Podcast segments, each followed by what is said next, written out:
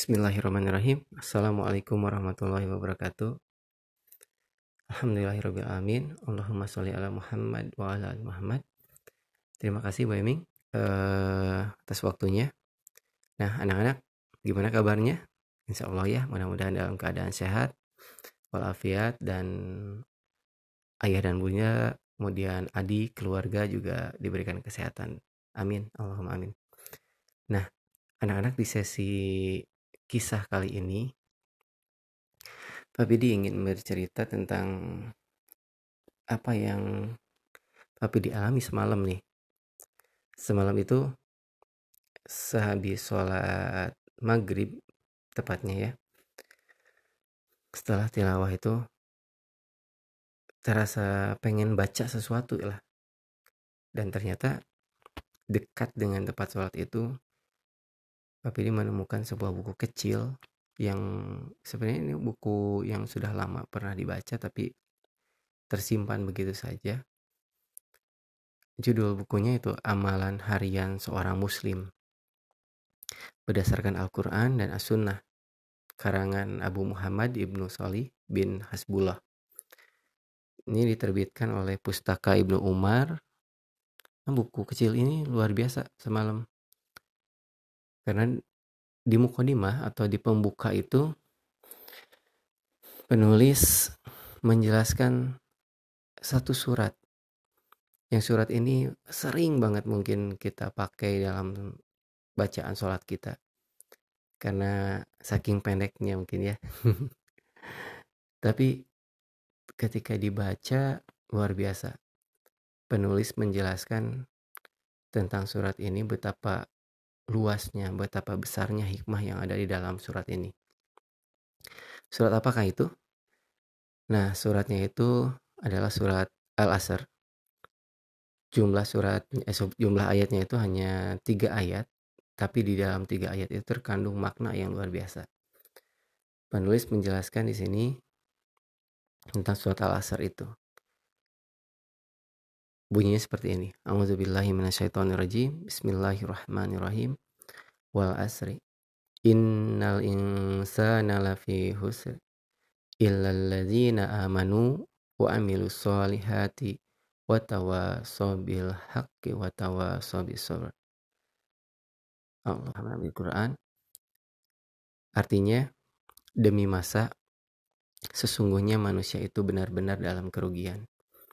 Kecuali orang-orang yang beriman, mengerjakan amal soli, nasihat menasihati, dan saling menasihati dalam kesabaran.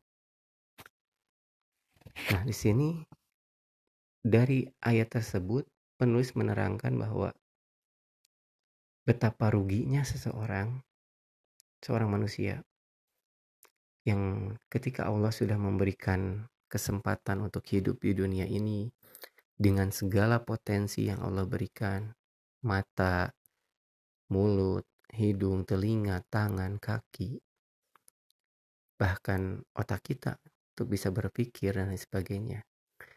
Alangkah ruginya ketika orang-orang mempunyai semua itu, tapi hanya dipakai untuk hal-hal yang tidak bermanfaat, hal-hal yang tidak ada faedahnya, tidak berguna untuk dirinya sendiri, untuk orang lain, untuk tetangga dan sebagainya.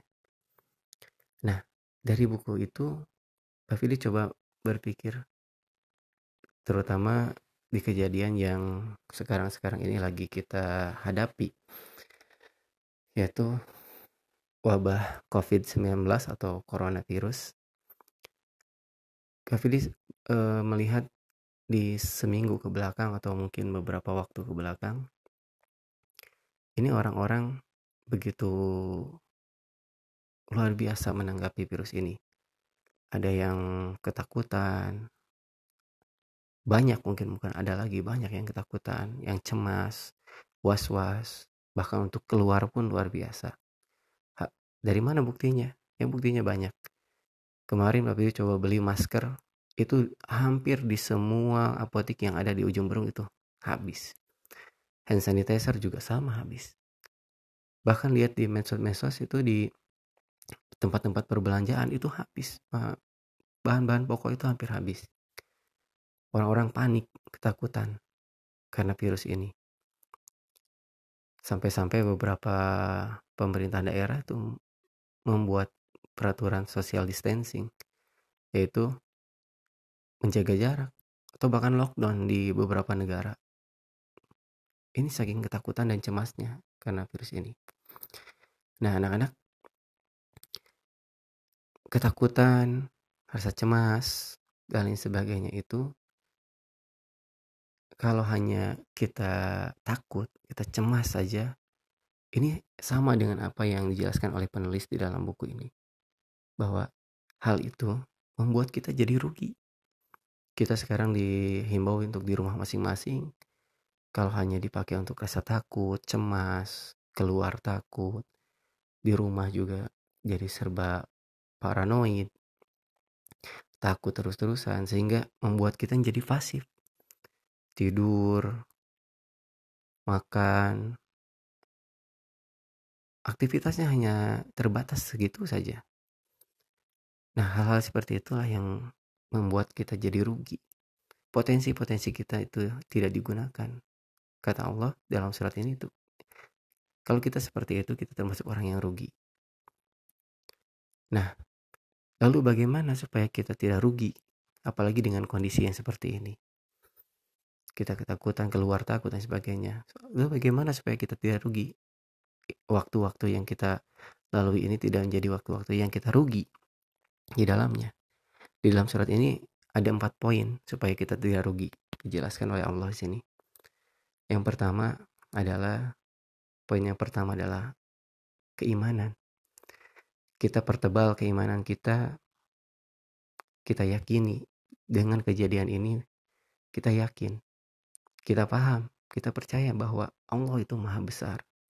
Allah maha kuasa. Dan kita yakin dan kita yakini pula bahwa manusia seperti kita ini lemah, luar biasa lemahnya. Tidak ada daya, daya dan upaya kecuali atas bantuan Allah. Lihat, Allah hanya menurunkan virus yang kecilnya luar biasa. Tapi seluruh dunia ini ketakutan seluruh dunia ketakutan. Ada yang lockdown lain sebagainya. Jutaan orang terjangkit, ribuan orang atau ratusan orang meninggal. Hanya karena makhluk Allah yang Allah turunkan yang kecil saja. Ini membuktikan bahwa manusia itu lemah, luar biasa lemah. Dan kita harus mengimani itu. Dan kita harus mengimani itu. Yang kedua, poin yang kedua yang harus kita lakukan adalah beramal soleh. Nah, di waktu-waktu yang seperti ini kita diam di rumah. Ini adalah Allah memberikan kesempatan kepada kita untuk uh, apa? menambah amal soleh kita.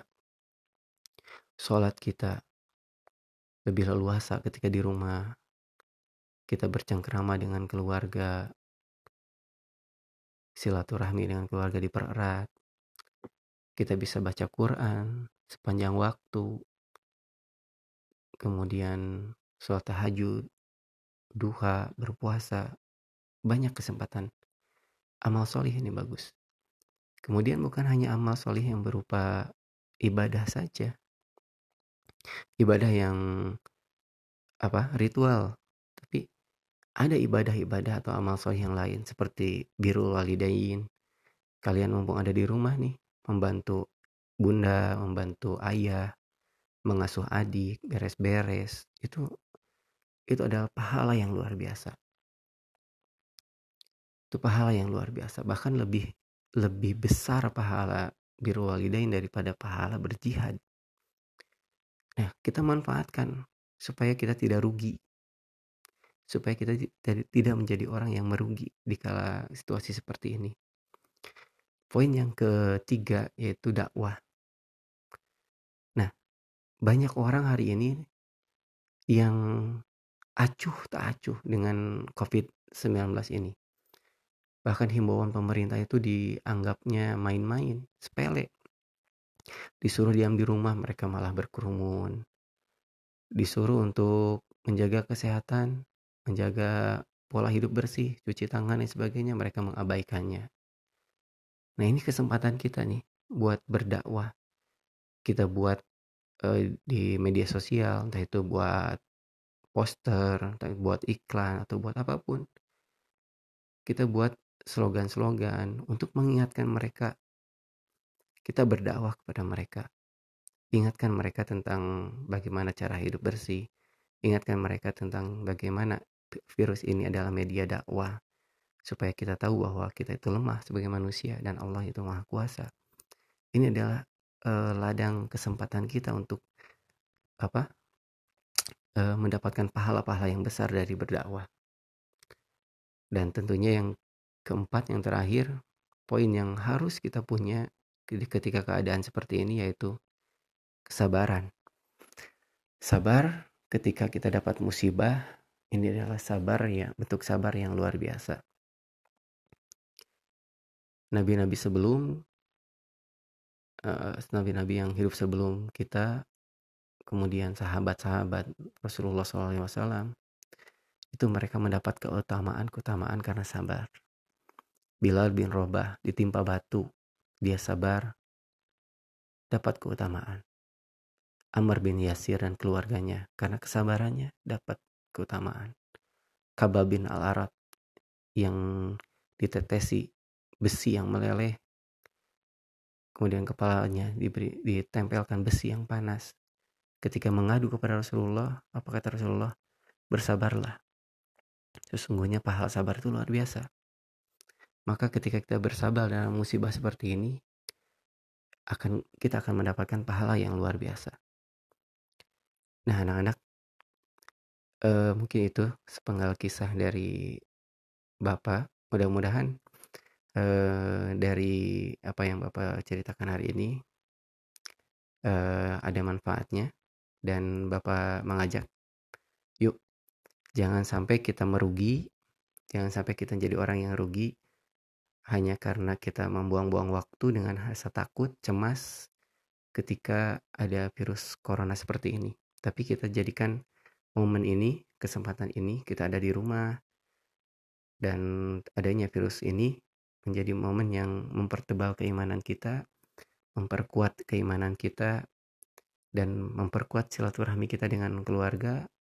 Dan insya Allah, jika kita melakukan empat hal yang tadi, mempertebal keimanan, beramal solih, kemudian berdakwah, dan sabar atas kejadian ini, mudah-mudahan kita digolongkan jadi orang-orang yang beruntung, bukan orang-orang yang merugi. Insya Allah ya.